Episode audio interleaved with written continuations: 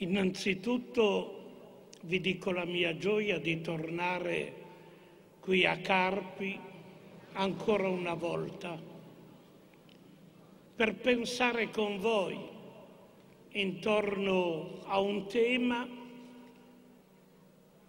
che è sempre un tema determinato dagli organizzatori del festival con l'intenzione che sia utile al cammino di umanizzazione a cui tutti siamo chiamati di cooperare con responsabilità.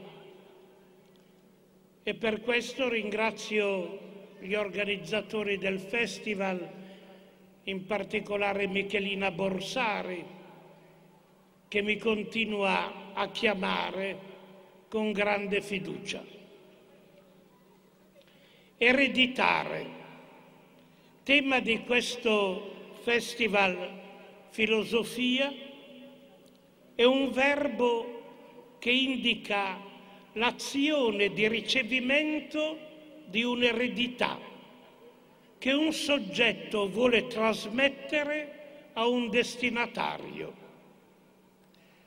Va subito detto con chiarezza che il cristianesimo è un fenomeno di trasmissione. Vorrei dire che nella sua essenza è un ereditare, anzi è un ereditare nella sua stessa origine. Per comprendere questa verità basterebbe ricordare che i primi cristiani hanno chiamato testamento ciò che ricevevano da Israele e Nuovo Testamento ciò che accoglievano da quelli che erano stati testimoni oculari di Gesù di Nazareth. Così infatti si esprime Luca nell'incipit del suo Vangelo. C'è stata una paradosis una trasmissione e ci sono stati alcuni che l'hanno accolta ereditata. L'intenzione degli ispiratori di questo tema è perciò mettere l'accento non sull'eredità, ma sull'ereditare, non su cosa si è trasmesso, ma nel trasmettere. Ecco perché il titolo di questa mia lezione è sequela. E c'è voluto, un gran coraggio a darmi, affidarmi questo titolo, perché sequela è un termine molto recente nel vocabolario cristiano, ma certamente è diventata da 50 anni una delle parole più evocative, le più ispiranti per quelli che si interessano a Gesù di Nazareth. Questo termine sequela, chi l'ha usato in maniera teologica molto forte per la prima volta, è stato Dietrich Bonhoeffer, questo grande teologo luterano che è stato suppliziato per la sua azione di resistenza a Hitler. Ebbene, lui scrisse proprio un libretto in tedesco Nachfolge, ma impossibile da tradurre nelle altre lingue. Non è un caso che i francesi che per primi l'hanno tradotto, hanno dovuto chiamarlo le prix de la grâce, perché Nachfolge è intraducibile. Gli italiani hanno avuto più coraggio e a un certo punto hanno forgiato questo vocabolo non usato, sequela, che vuole indicare proprio ciò che è avvenuto attorno a Gesù Cristo e che ha permesso dunque una trasmissione all'interno del cristianesimo. Potremmo porci la domanda, com'è possibile ereditare ciò che Gesù ha voluto come lascito ai suoi?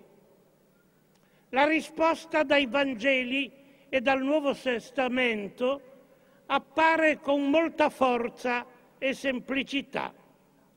Si tratta di seguire Gesù. Seguire Gesù. Il verbo greco akolutein oppure andare dietro a Gesù che semplicemente è opisso i pag. Questi due termini, andare dietro, seguire, sono estremamente presenti nel Nuovo Testamento.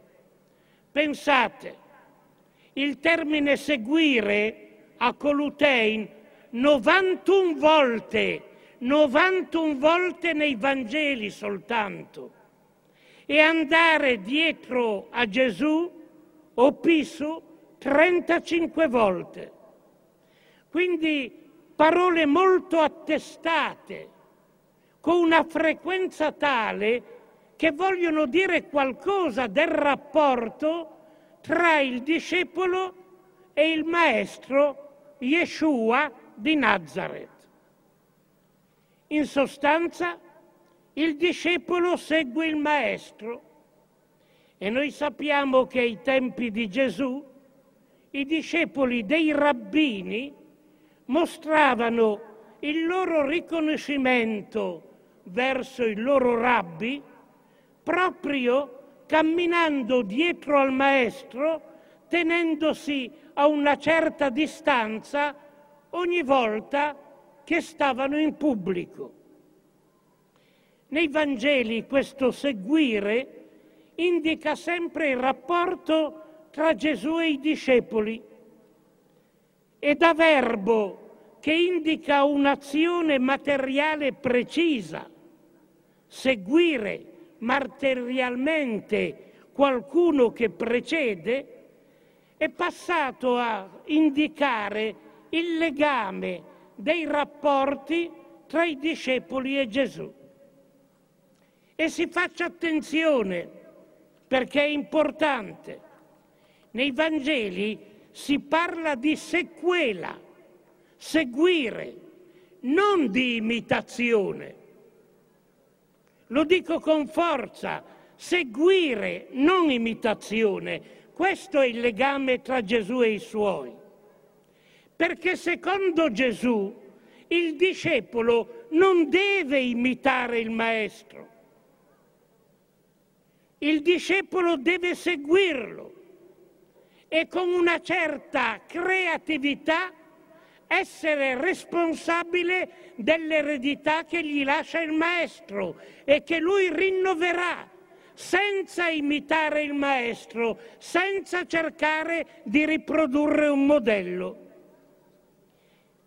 Il termine imitazione non è presente nei Vangeli appare e purtroppo come sostitutivo di sequela dopo nei padri apostolici nel secondo secolo e avrà un primato soprattutto nella spiritualità occidentale del secondo millennio.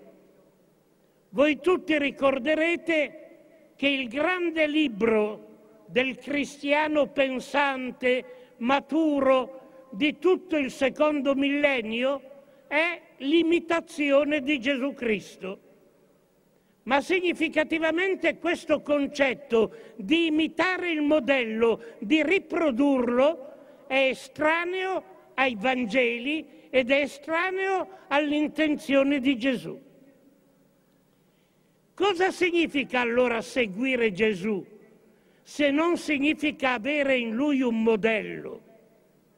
Significa essere coinvolto quotidianamente nella sua vicenda, financo nell'esito della morte violenta e ignominiosa. Si comprendono bene allora i racconti della chiamata dei discepoli. Quando leggete i Vangeli voi trovate sempre questo paradigma che si ripete. Gesù passa, vede qualcuno e lo chiama con queste parole, Deute o Pisomu, seguitemi, venite dietro a me. E poi dopo si registra ed essi allora lo seguirono. E colutesan auto. Si comprende così anche l'avvertimento severo emesso da Gesù verso quelli che volevano essere suoi discepoli. Gli Evangeli ci dicono che proprio quando molta gente voleva andare con Gesù, Gesù si voltò e disse, se qualcuno vuol venire dietro a me, o pisomu, smetta di affermare soltanto se stesso.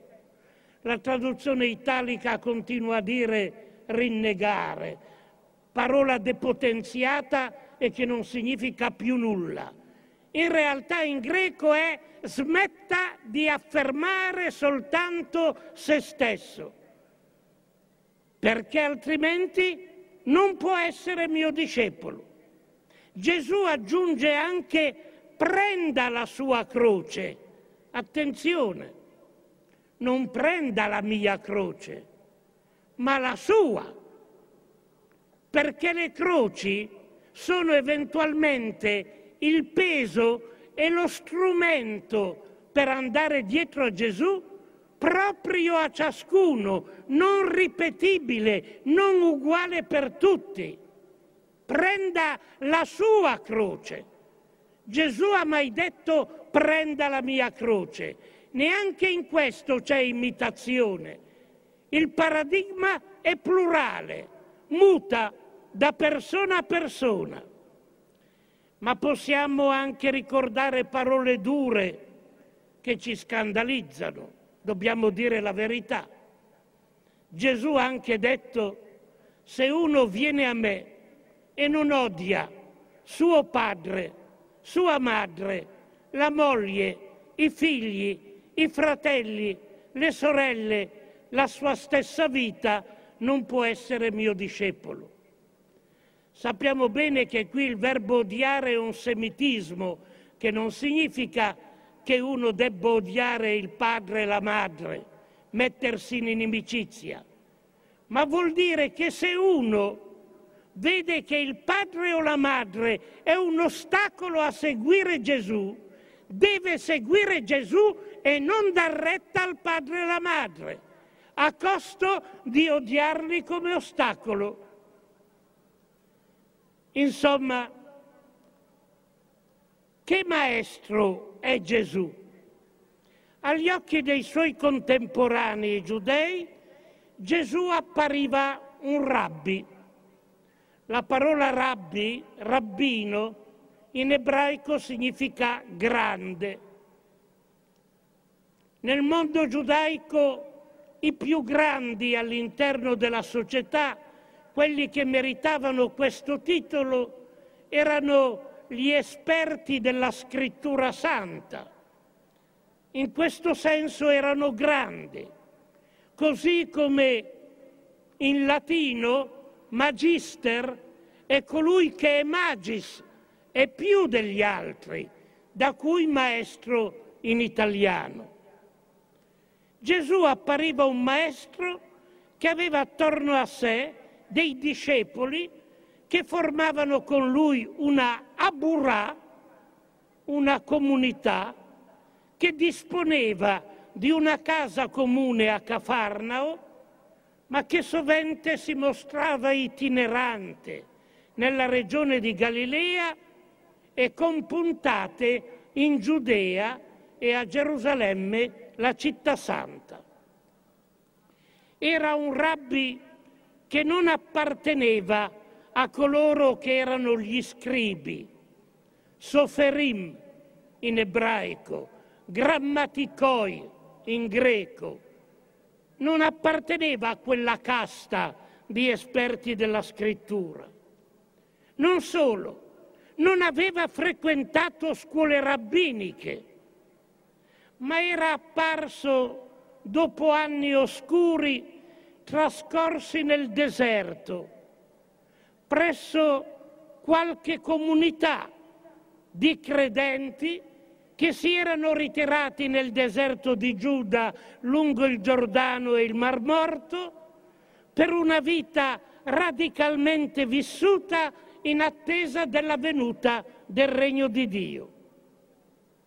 L'autorità del rabbi Gesù era essenzialmente carismatica, diremmo noi col nostro linguaggio, cioè non proveniva da un curriculum normale di preparazione e di studi, a tal punto che le prime qualifiche attribuitegli dalla gente, proprio per il suo parlare e il suo agire, erano la categoria di rabbi e di profeta.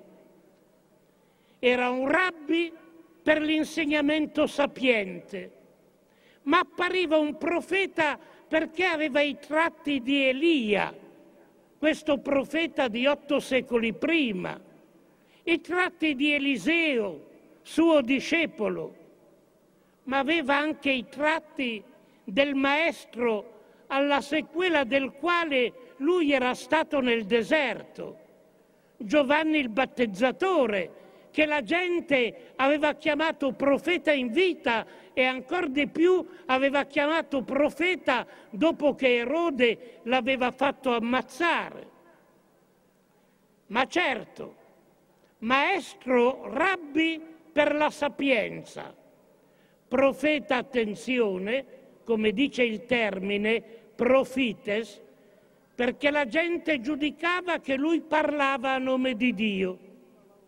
Attenzione, nella scrittura profeta non significa chi predice il futuro. Questa è la fantasia popolare che fa dei profeti degli indovini o dei chiromanti. Il profeta è profites, colui che parla al posto di. E Gesù era ritenuto maestro e profeta. Ora, se è vero che Gesù è assimilabile per molti versi ai rabbini, restava altrettanto vero che mostrava delle differenze che costituivano delle rotture, vere rotture, se volete delle eversioni nei confronti della tradizione rabbinica. Ve ne dico alcune e mi scuso se sintetizzo molto, ma il tempo non mi fa essere certamente eh, capace di dire tutto quello che meriterebbe dire attorno alla sequela. Ma quali sono queste rotture? Innanzitutto Gesù non si fa scegliere da chi vuol diventare suo discepolo. È lui che elegge che sceglie, che chiama. Nei Vangeli questo aspetto è fortemente sottolineato. Addirittura ci presentano dei casi in cui qualcuno vuole seguire Gesù e gli dice, Signore, io ti seguirò ovunque vada. Gesù gli dice, no, non ti voglio, non ti voglio dietro a me. E lo rimanda via.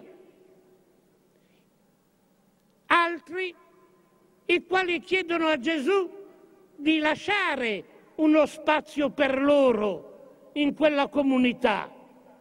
E Gesù dice no, assolutamente no. Chi è chiamato da lui è chiamato in modo inatteso, mentre pesca, mentre è al banco delle, delle tasse e quando Gesù lo chiama però la richiesta è lasciare tutto, lasciare famiglia, casa, professione per seguirlo e stare con lui. State attenti, si parla ogni tanto di celibato di Gesù e di celibato dei discepoli. Non siamo ridicoli, la cosa è molto peggio. Il problema è che Gesù pigliava delle persone dalla loro famiglia e, e lasciava a casa l'altro coniuge. Questo è drammatico. A tal punto che il Talmud, che voi sapete il commentario degli ebrei, quando parla di Gesù, dice hanno fatto bene a condannarlo. Per questi motivi sfasciava le famiglie, aizzava le donne e corrompeva i bambini portandoli dietro a sé. Se hanno fatto questa accusa è perché qualcosa pur significava l'atteggiamento di Gesù. Il quarto Vangelo teologizzerà questo dato mettendo a Gesù in bocca queste parole. Non siete voi che avete scelto me, ma io ho scelto voi. Insomma, Gesù è un rabbi che chiama con parola sovrana, ma soprattutto con un'autorevolezza era un uomo autorevole. Quando noi leggiamo i Vangeli, vediamo che lui sceglie in ambienti diversi. Ha scelto degli uomini che erano credenti, fedeli, giusti, come i discepoli del Battista. Andrea, Giacomo, Pietro, An, eh, Giovanni erano discepoli del Battista e li ha strappati al Battista perché seguissero lui. Ma è andato a cercare dei discepoli in mezzo ai peccatori pubblici, quelli che manifestatamente erano peccatori, gente impura come Levi Matteo. E permetteva che lo seguissero alcune donne, lo precisa Luca, il quale dice al capitolo 8, 2, 3, stavano, stavano con lui dodici uomini e alcune donne e mette anche i nomi Maria di Magdala, Giovanna, Susanna e molte altre. I rabbini invece si facevano scegliere dai discepoli e i discepoli dovevano in cambio dell'insegnamento ricevuto servire il rabbino con lavori domestici o pagare una retta per l'insegnamento. Inoltre, dal discepolato giudaico erano assolutamente escluse le donne. I rabbini non dovevano assolutamente parlare con le donne, neppure incontrarle in pubblico. E in quel momento i rabbini dicevano meglio bruciare le parole della Bibbia piuttosto che insegnarle alle donne. Insegnare alle donne le parole della Bibbia e insegnare cose zozze. Questi erano i detti dei rabbini. Questo per dirvi come Gesù ha rotto con un'eversione dalla quale, va detto, la Chiesa ha imparato troppo poco dopo ma è questione di un'eredità che non ha fatto.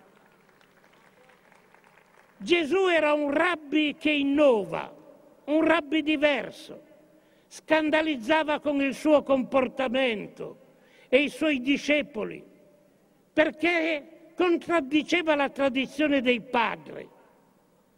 In questo rapporto di sequela chiedeva di abbandonare tutto ciò che uno possedeva, case, famiglie, campi. Seguirlo era una scelta radicale che richiedeva di abbandonare il passato. Notate quell'espressione forte, di nuovo siate intelligenti a non leggerla in modo fondamentalistico.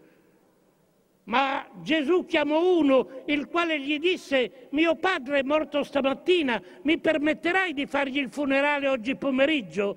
E lui gli ha risposto no, lascia che i morti seppelliscono i loro morti, tu vieni e seguimi. che non significa che non ha impedito il funerale, ma che chiedeva una rottura chiara col passato, con tutti i legami, per una disponibilità e una novità assoluta. C'è uno scandalo da patire nel conoscere queste parole di Gesù.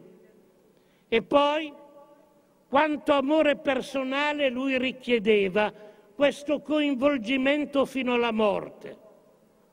Il legame con lui non è un legame tanto attraverso l'insegnamento, ma è un legame con la sua persona, con le sue vicende di uomo inviato da Dio che chiedeva un mutamento di mentalità e che passava in mezzo alle persone cercando di liberarle dalle varie oppressioni, dalla sofferenza, dal male sempre presente dove c'era il peccato. Di fronte a tale maestro profeta la gente si chiede, vi dico le domande registrate nel Vangelo, chi è costui? Oppure, ma che insegnamento è questo nuovo, fatto con exusia, fatto con autorevolezza? E che forza c'è nelle sue mani? Ma non è costui il figlio di Giuseppe?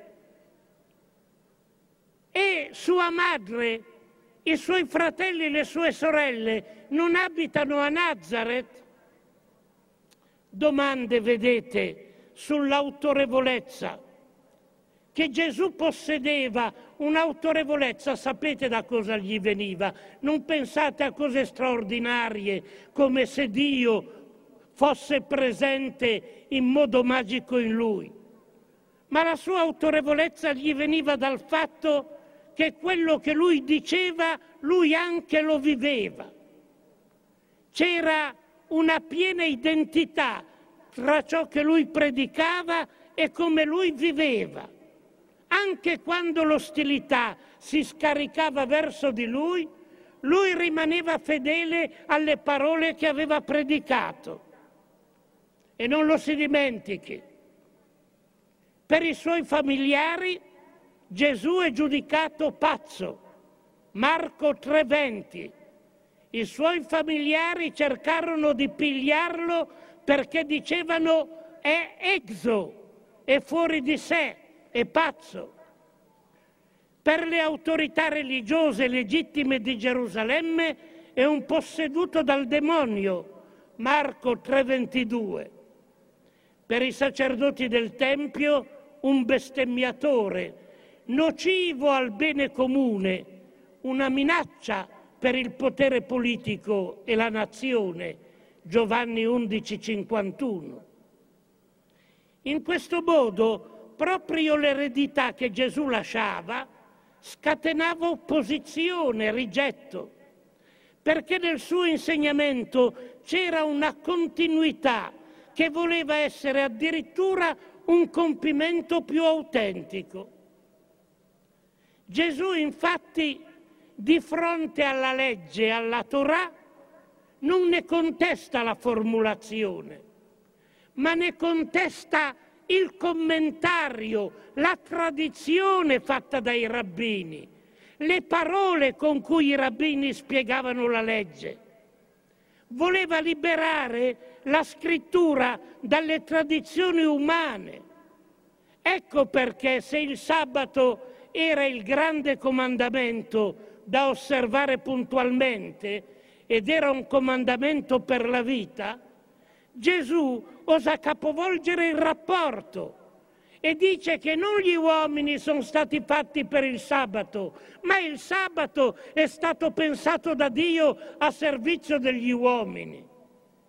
E questo, vedete, è il capovolgimento della legge, dei canoni teologici che liberano l'uomo lo liberano dall'istituzione religiosa, lo liberano dal legalismo, lo liberano dalla legge non applicata con misericordia.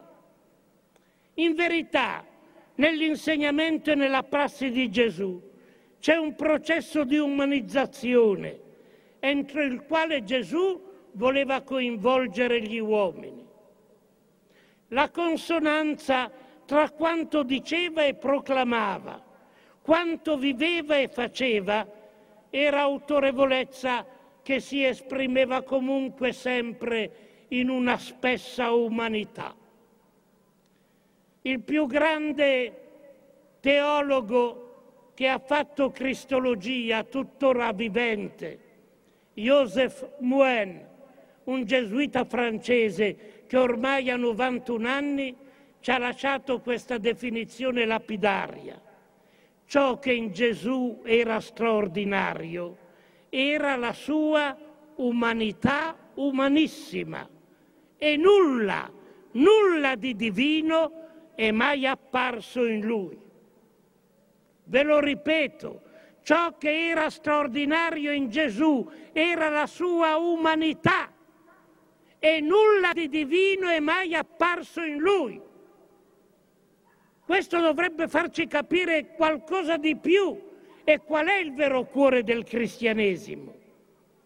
Il suo linguaggio si esprimeva in racconti, si pensa alle parabole, dove il mondo è il mondo quotidiano, uomini pastori che perdono una pecora, un padre che ha un figlio delinquente, due fratelli che litigano per l'eredità, delle donne che tradiscono i mariti e i mariti tradiscono le donne è la nostra vita, non ha preso immagini da un altro mondo, né dal mondo delle idee dei filosofi.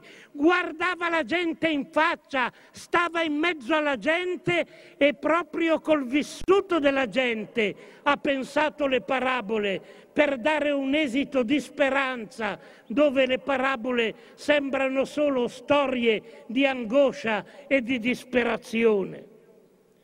Le sue parole erano ospitali, capaci di convocare l'ampiezza delle realtà umane. La sua capacità di incontro era quella di rendere vicino l'altro, di farlo crescere, liberandolo da ciò che lo paralizzava e lo teneva come preda di potenze oscure.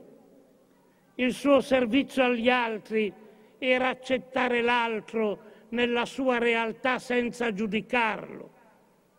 Perché Gesù, quando incontrava una persona, prima guardava la sofferenza e poi eventualmente se c'era il male il peccato a differenza invece di tanti altri ancora presenti che quando vedono uno come spioni prima cercano il peccato e non si accorgono della sofferenza che ci sta anche nella storia del peccato.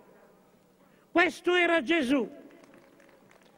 Questo era Gesù nella sua quotidianità. Ed è proprio per questo che lui si piegava sugli altri fino a lavare i piedi.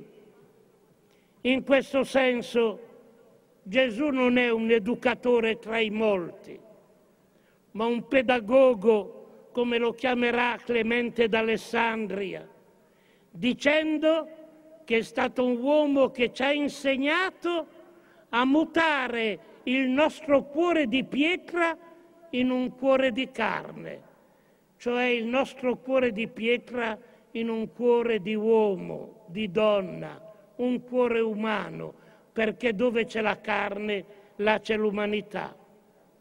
Parabole, azioni vissute insieme a quella comunità in Galilea, comunità che comunque alla fine, va anche detto questo, ha dovuto conoscere il terribile fallimento di quella vicenda questo scandalo non può essere tolto. Che fine ha fatto quella storia di Gesù?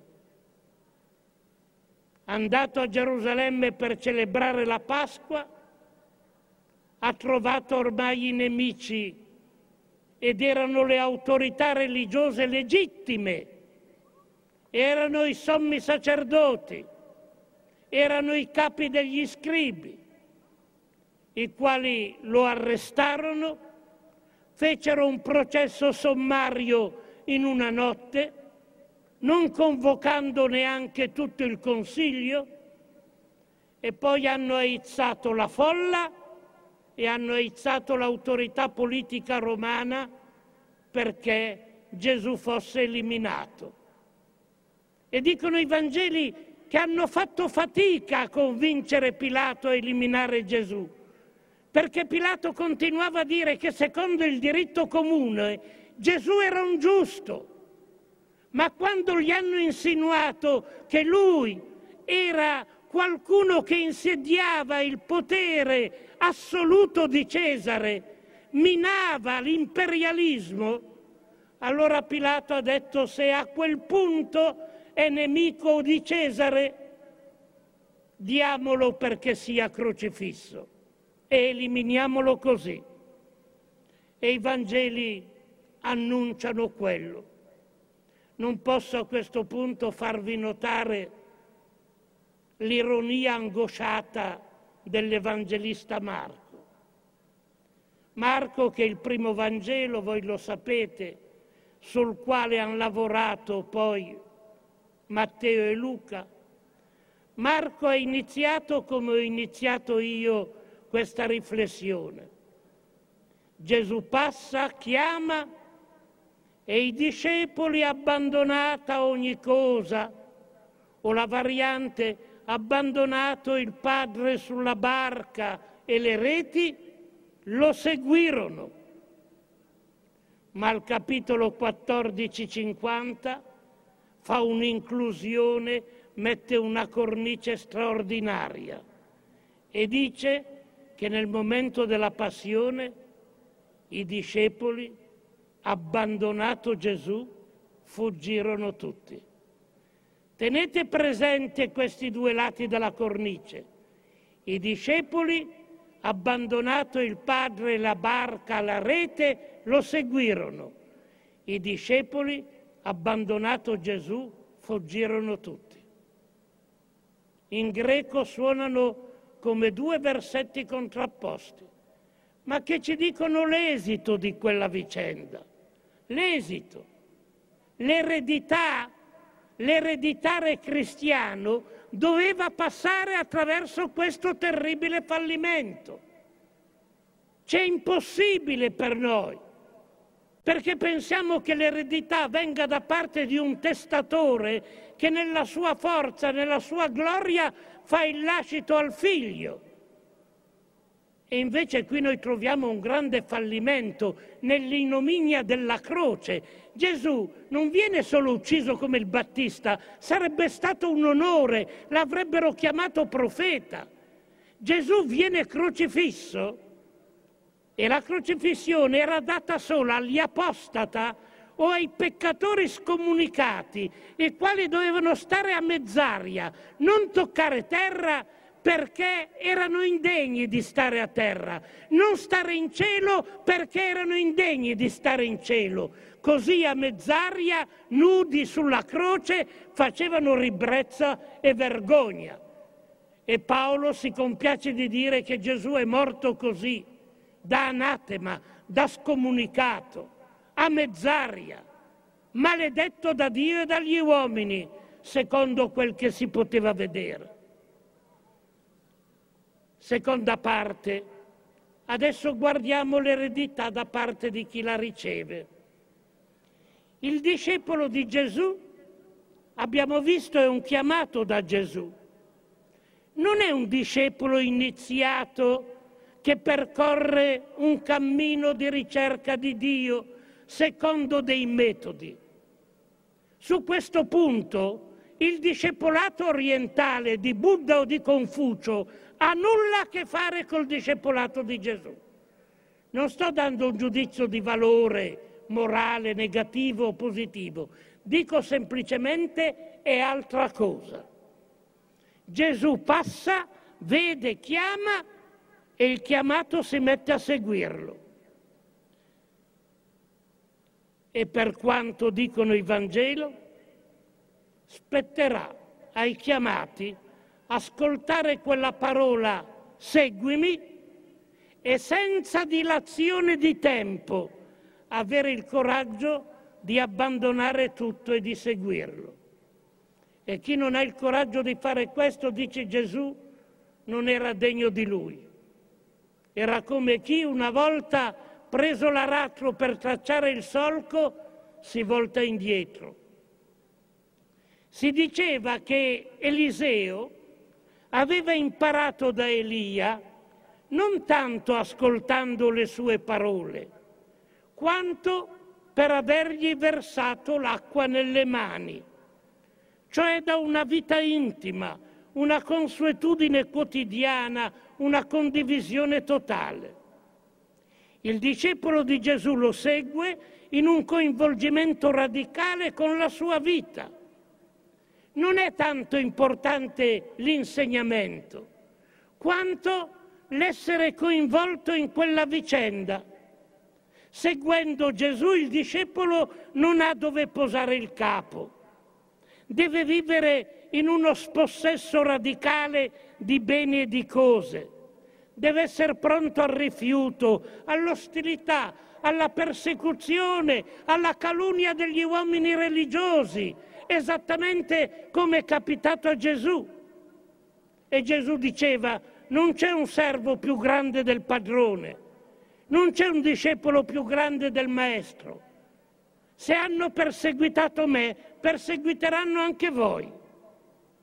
Noi non sappiamo quanti anni sia durata questa vicenda gesuana. Certo, oggi gli storici dicono molto più dei tre anni testimoniati dal Vangelo che vogliono quasi farne una sintesi. In ogni caso, quella vicenda è stato un tempo sufficiente perché quel gruppo di uomini e di donne fosse formato e capace a reggere il fallimento, capace di resilienza. Infatti, venuta l'ora del fallimento con la cattura e la morte del maestro, lo abbiamo visto, lo hanno abbandonato, sono fuggiti. E tuttavia l'aver vissuto con Gesù era un'esperienza in loro che li intrigava, che li cambiava, che li muoveva, che li trasformava. Quegli uomini e quelle donne hanno avuto la capacità di raccogliere e custodire il lascito di Gesù, essenzialmente l'esperienza con Lui.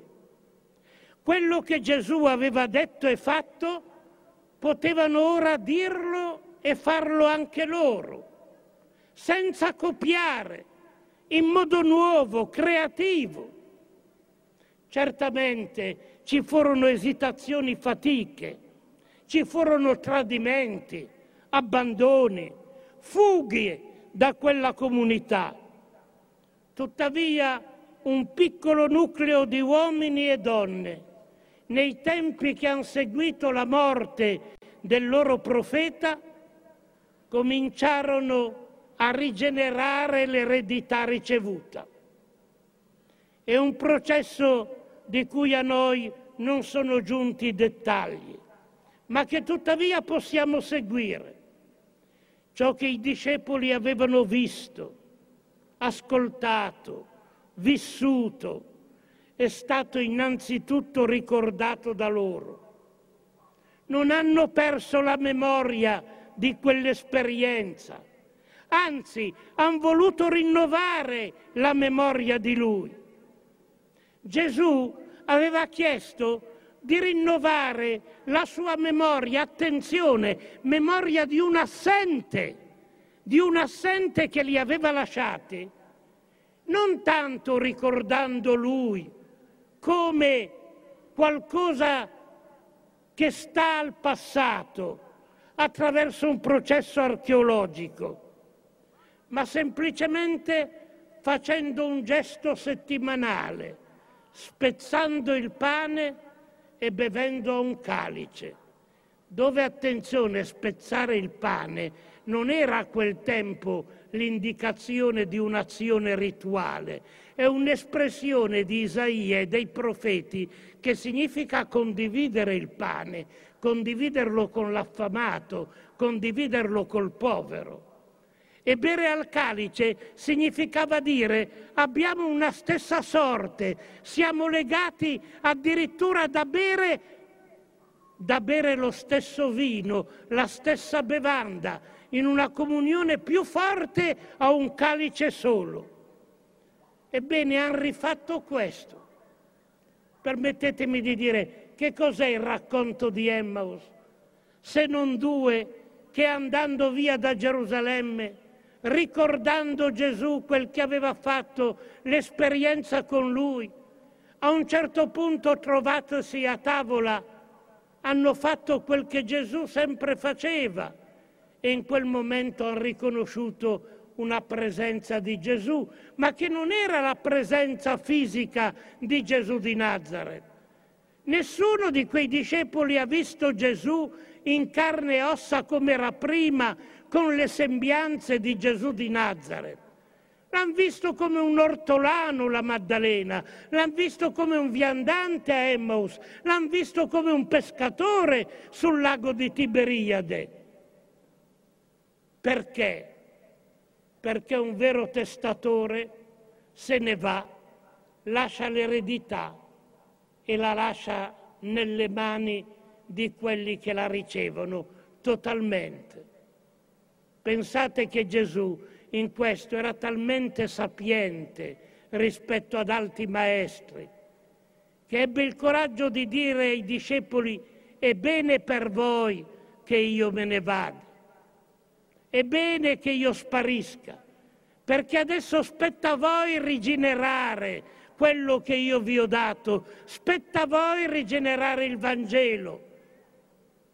Questa davvero è la sapienza di chi lascia un'eredità e non ne vuole determinare ancora lui gli eventi, perché altrimenti la tiene ancora nelle sue mani, secondo la logica di tutti i padri che non lasciano mai che il figlio sia altro da loro e che l'eredità del figlio non abbia più nulla a che fare con il padre. Ma questo è ciò che facciamo noi uomini nel nostro egoismo e all'interno della nostra ibris che pensiamo di essere indispensabili, maniera solo per rimuovere la morte, nient'altro. No, è bene per voi che me ne vada. E anzi, dice vi lascio in dono non me, ma lo spirito, un soffio, perché sappiate ricreare le cose, un soffio che partirà dalla vostra coscienza, dal vostro cuore. Lì troverete la forza per ricreare che cos'è il cristianesimo. Ecco, ecco il discepolo come erede, un discepolo che sa ricordare ciò che ha vissuto, sa ridirlo, sa rigenerarlo in una novità assoluta e con la piena responsabilità. In sintesi, all'interno di questa continuità che noi abbiamo visto prima, la continuità tra Israele, la fede e Gesù, noi dobbiamo registrare in sintesi quattro rotture e non le possiamo negare, anche se qualcuno dispiacerà. Ma Gesù ha avuto continuità nella fede con l'ebraismo, ma operando quattro rotture che noi dovremmo proprio ritenere come essenziali per avere l'eredità cristiana e per non avere una regressione di tipo giudaico. La prima rottura. Gesù ci ha fatto passare dal regime della legge al regime dell'amore. La legge non ha più il primato. Il primato ce l'ha l'amore e soprattutto la forma dell'amore che lui chiamava misericordia, cioè cuore per i miseri.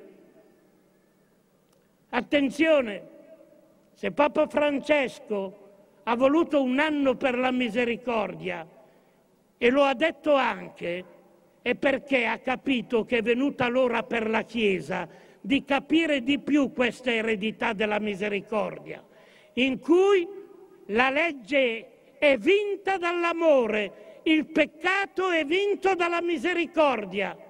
L'ultima parola non spetta al peccato, l'ultima parola non spetta alla legge, spetta alla misericordia. E qui Gesù compie una rottura, a tal punto che questa è una delle accuse che lo porteranno alla morte, perché la cosa che più scandalizzava in Gesù era la sua misericordia. Un rabbi che frequentava peccatori, un rabbi che andava a mangiare con le prostitute, ci dice il Vangelo un rabbi che si attorniava degli scarti della società. Sì, non più la legge ha il primato. La legge serve un orientamento, ma quando la legge è infranta regna la misericordia. Questo è il Vangelo. Seconda rottura, dal Tempio al corpo. Tutto l'Antico Testamento Dio risiede nel Tempio. Gesù dice no, né a Gerusalemme né sul Tempio dei Samaritani, ma nel corpo di ogni uomo c'è Dio. Ormai il sacramento di Dio è l'uomo. L'unica immagine di Dio nel mondo era l'uomo secondo l'Antico Testamento. Gesù dice non solo immagine, è il Tempio, è la residenza. C'è un bellissimo detto di Gesù, riferito dai padri, non entrato nei Vangeli. Hai visto un uomo, hai visto Dio. Pensateci bene a questa parola di Gesù. Hai visto un uomo, hai visto Dio. Anche un uomo sconosciuto, eh? non l'uomo credente, fratello di fede, anche lo straniero, anche lo straniero. Chiunque ci venga vicino, lo vedo ed è Dio. Questo è molto importante. Non più un tempio in cui fare offerte e fare un servizio, ma il servizio va all'uomo, va al corpo degli uomini, che sono corpi sofferenti, che sono corpi malati, che sono corpi che tutti conoscono il duro mestiere del vivere e voi lo sapete. Ascoltate tutta la gente normale, non guardate a quelli che nell'arroganza e nella ebbrezza di un momento sembrano i padroni del mondo, i ricchi arroganti, ma nel quotidiano guardate quelli che incontrate per strada e che fanno il duro mestiere di vivere e che sono gente che piange anche se non lo fanno vedere, perché la vita è dura per loro. Ebbene Gesù ha detto in quelli, in quelli c'è Dio, non nei templi, in nessun tempio, perché avevo fame e mi avete dato da mangiare, avevo sete e mi avete dato da bere, ero nudo mi avete vestito, ero in carcere e siete venuti a trovarmi, ero straniero e mi avete messo in casa. L'ha detto lui, e ci ha detto che l'unico giudizio avverrà su questo, non avverrà se siamo andati in chiesa o no. Ma se noi abbiamo individuato Dio nell'altro sì o no, da questo dipende la salvezza, non dal resto. Terza rottura, dalla terra di Israele al mondo intero. Per tutto l'ebraismo la terra promessa era il dono di Dio. Gesù dice no, no, no e poi no. La terra è promessa a tutti gli uomini. Non c'è nessuna terra santa e nessuna terra promessa se non il regno che è promesso a tutto. C'è l'universalità. E Paolo può dire ormai non c'è più né giudeo né greco, né maschio né femmina, tutti sono degni, tutti sono degni di questa universalità. Degni di stare alla tavola della terra per mangiare, degni di stare alla tavola dei diritti per essere riconosciuti nella loro dignità. Tutti, nessuno escluso. Infine, ultima lettura, dai legami di sangue all'universalità. Non più la famiglia, non più la razza, non più l'etnia hanno qualche significato ma di nuovo in parallelo alla terra tutti gli uomini della terra sono fratelli. Voi sapete come la rivoluzione francese, che pure è figlia del cristianesimo, perché quella rivoluzione è avvenuta solo al cuore del cristianesimo, anche se poi quelli che erano l'autorità nel cristianesimo l'hanno molto osteggiata e condannata. Ma la rivoluzione francese ebbe il coraggio di dire, se vi ricordate, libertà, egalité, fraternité, valori cristiani, ma certamente con un ammanco grave, l'aver messo all'ultimo posto la fraternità, perché non ci può essere né libertà né ci può essere uguaglianza se prima non c'è il riconoscimento della fraternità. Perché prima la fraternità ci rende tutti degni allo stesso modo, tutti soggetti di diritti e doveri, tutti appartenenti all'umanità. E da quello ne può venire la libertà e l'uguaglianza. Ma se non affermiamo prima la fraternità, la libertà e l'uguaglianza non hanno la forza assolutamente di diventare una realtà sociale. Gesù l'ha detto e guardate che noi oggi abbiamo perso il senso della fraternità. Ormai lo riconoscono in parecchi, soprattutto in Europa. Proprio in questi giorni è uscito un libro firmato da una serie di filosofi francesi Ce qui nous manque, c'est la fraternité, ha il titolo. Una lettera a tutti gli europei dicendo se vogliamo fare una nuova Europa partiamo dalla fraternità universale tra tutti gli uomini.